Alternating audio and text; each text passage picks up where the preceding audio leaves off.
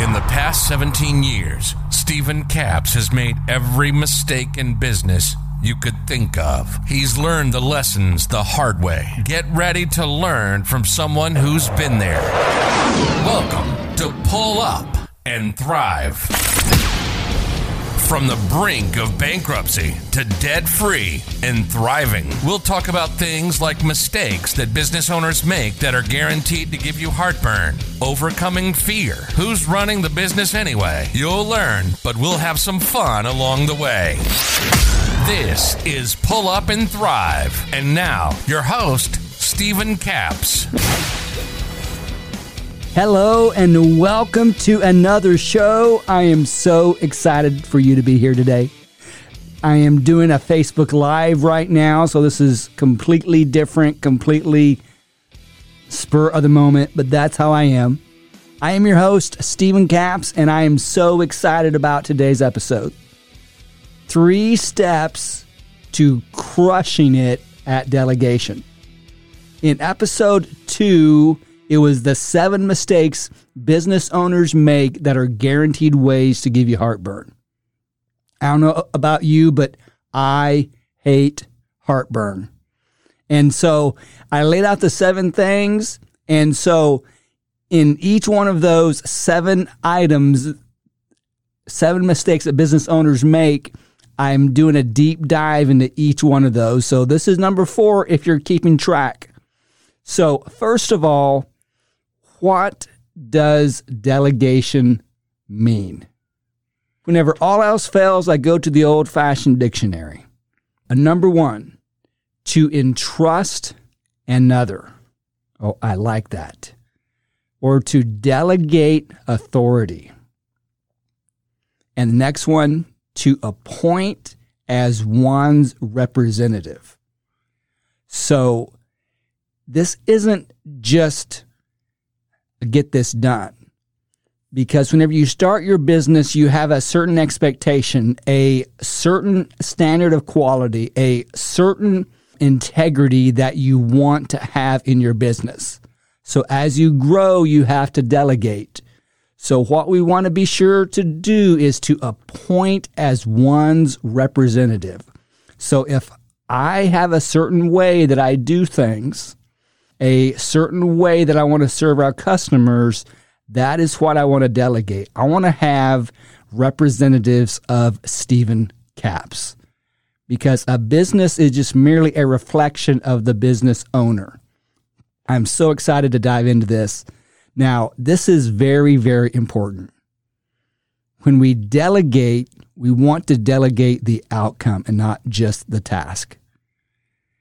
Now, we want it to be accurate, we want it to be a realistic standard, but if someone can do it 80% or 70% as good as you, that's good. That's that is close enough cuz this is about winning. This is about getting first of all the menial tasks off your plate. I don't want to jump ahead of myself, but the word delegation has was first used in the 14th century. That was over 719 years ago. How in the world did it take me so long to understand a delegation? I don't know. Well, I do because I believed the myths that most others believe about delegation. The two big myths that I believe that lots of other people's people do too, but I'm going to bust those real quick before we dive into this. I'm the only one that can do what I do. Are you a brain surgeon? Are you Michelangelo? now, my wife Sarah has a, a, couple of cousins that are potters. Cousin that I'm most familiar with is Tyler, and only because we have more than a hundred pieces of his mugs and plates and bowls and vases, vase. What's a plural of vase? Well, we have a lot of Tyler's work in our home that we use on a regular basis. Now, if you need some good quality pottery, go to frommiryclaypottery.com. But if you're an artist, if you're the tradesman, If you're the creator, that's something that you really can't delegate. Unless you're the artist, you need to be delegating as much as you can because the goal is you only want to do what only you can do. So, and the second myth is by the time I show someone how to do it, I could have it already done. A five minute task that you do every day. Okay, let's say that you only work 250 days a year. Okay, that's 1,250 minutes a year or 20.8 hours a year. So, with just that one five minute task that you do every day, you could delegate it to someone and save 20 hours a year. Now, my question is how many five minute, 10 minute, 15 minute, 20 minute, 30 minute tasks are you doing just because you don't want to take the time to show, one else, show someone else how to do it? So those two are busted. If you were to ask, what's the biggest game changer in growing my business? Aside from a lot of prayers and faith in God, now I'm a Christian who also believes in working really hard and putting your hand to something. And I consider this part of my calling. This is this is probably a whole other subject for another episode, but me and the Blues Brothers have a lot in common. I'm on a mission from God.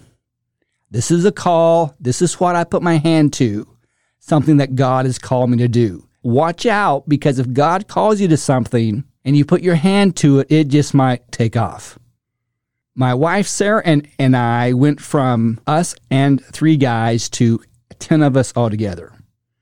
And we've experienced double digit growth year over year for the last four years. And as of this recording, we're in the first week of October 2020. We are up 48% top line revenue over 2019. Delegation wins the gold you know, the national anthem is playing and the flowers are being presented. Hear this delegation is multiplication. I'm going to say that again. Delegation is multiplication. But not only is a task being completed, but now you can do something else. So we're not doing addition, we're doing multiplication because 10 plus 10 is 20, but 10 times 10 is 100. So the goal of delegation is for you to only do the tasks that only you can do. What are the big things that only I can do? So at the level that you're at now, at the revenue that you're doing now, what's the what's the top 2 to 5 things that only you can do? Maybe it's sales or building relationships or hiring, creating systems. Maybe maybe uh, you're the product. Now, I can't delegate someone to do my podcast.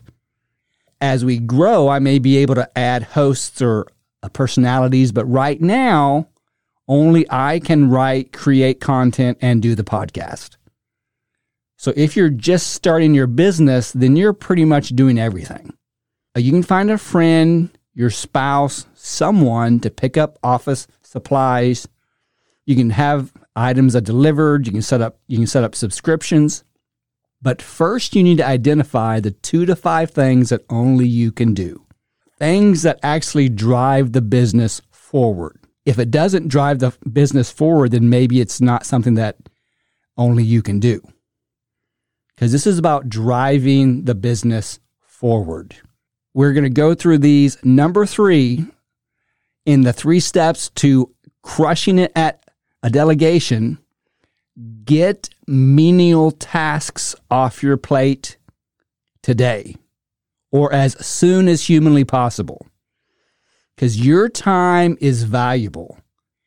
Well, I'm saving money by doing it myself. Okay, uh, let me ask you this How much do you pay yourself per hour? Or even a better question, how much money can you generate in an hour? $100, $500, or more, way more? In our custom gate business, I was the only salesperson for a long time. So sales was 100% on my shoulders. But I would spend the afternoon picking up supplies, waiting in line somewhere, while the whole time I could be somewhere selling a job, anywhere in between $7,000 and $20,000. But for some reason, I thought that I was saving money because I didn't have to pay someone. Because I'm the only one that can pick stuff up and uh, drop stuff off. How dense can a guy be? After spending the whole afternoon waiting in line, getting stuff picked up, I would return to the office and then I would put receipts into QuickBooks. So, how insane can that be? I have a story for you about a forklift. So, the shop that we were in at the time had a loading dock where a semi truck could back up and we could load and unload it from the dock. The forklift needed to go to the repair shop, which was in a town about an hour away.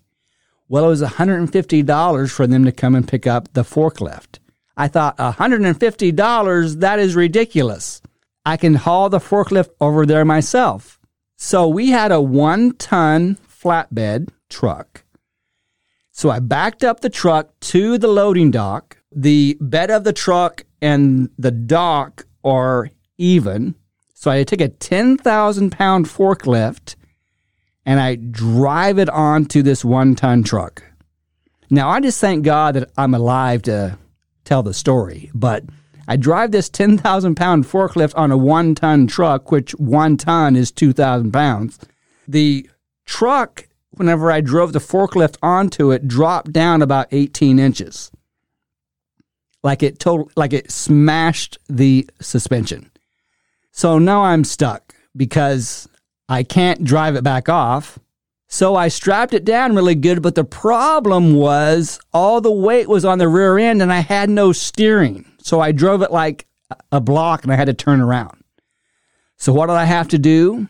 I had to call a heavy wrecker, which is a very large tow truck that they have a big crane and they took the forklift off the truck. And well, it's a long story, but that cost me $150. And I still had to drive the forklift to the repair shop. So anytime that we're that we think that we're going to save all this money by doing it ourselves, are we really saving money? And number 2, the number 2 step in crushing it at delegation. Delegate the outcome and not the task.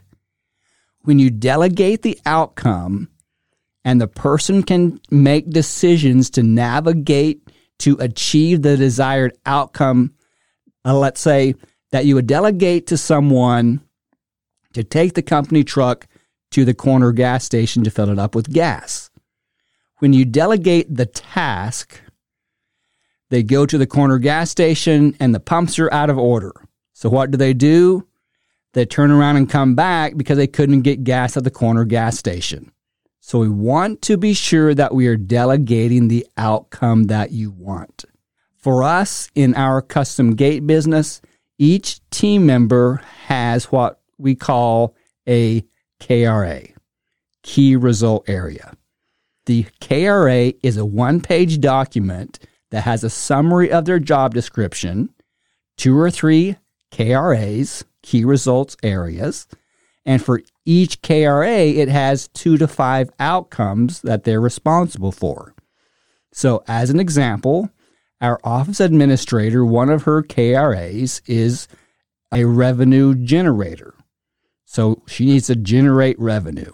And the outcomes that are related to that are quoting prospects via email or handwritten ticket, following up with prospects, closing the deals with the contract, and receiving payments.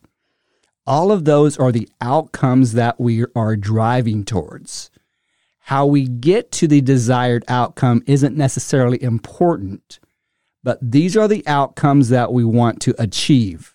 And then, as we have covered in previous episodes, whenever you hire someone based on your mission statement and the core values, you have a good, strong, healthy, quality individual that is going to drive this forward towards the outcome that you want.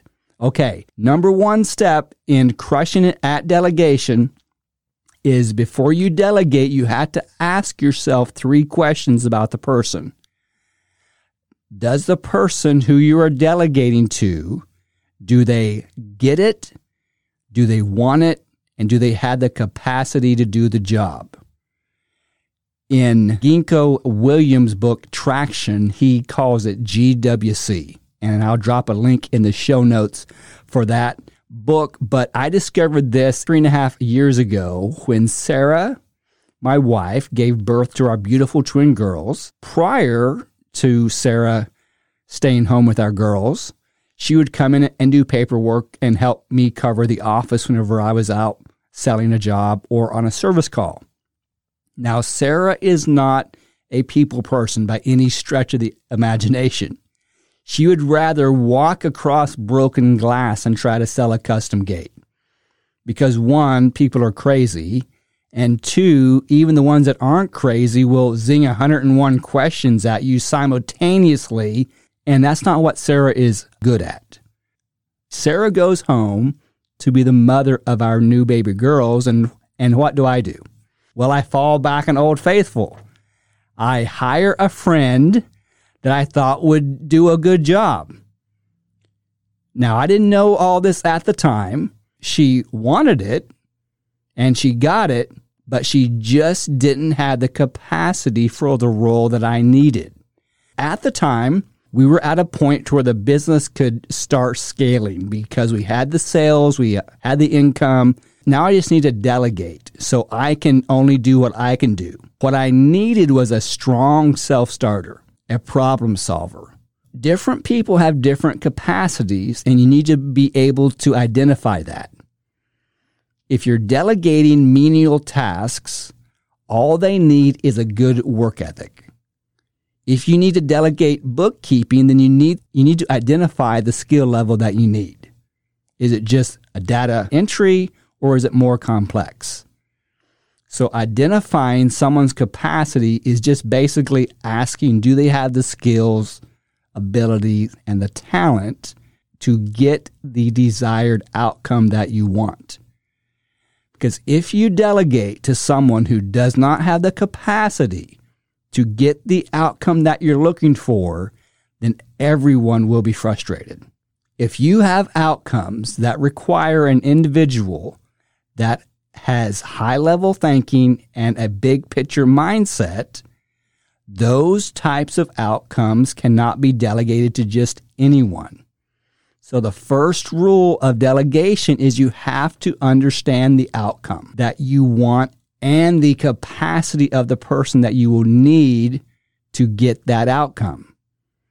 Because what I have done is I'm driving towards an outcome and I get someone that does not have the capacity to drive it to the finish line.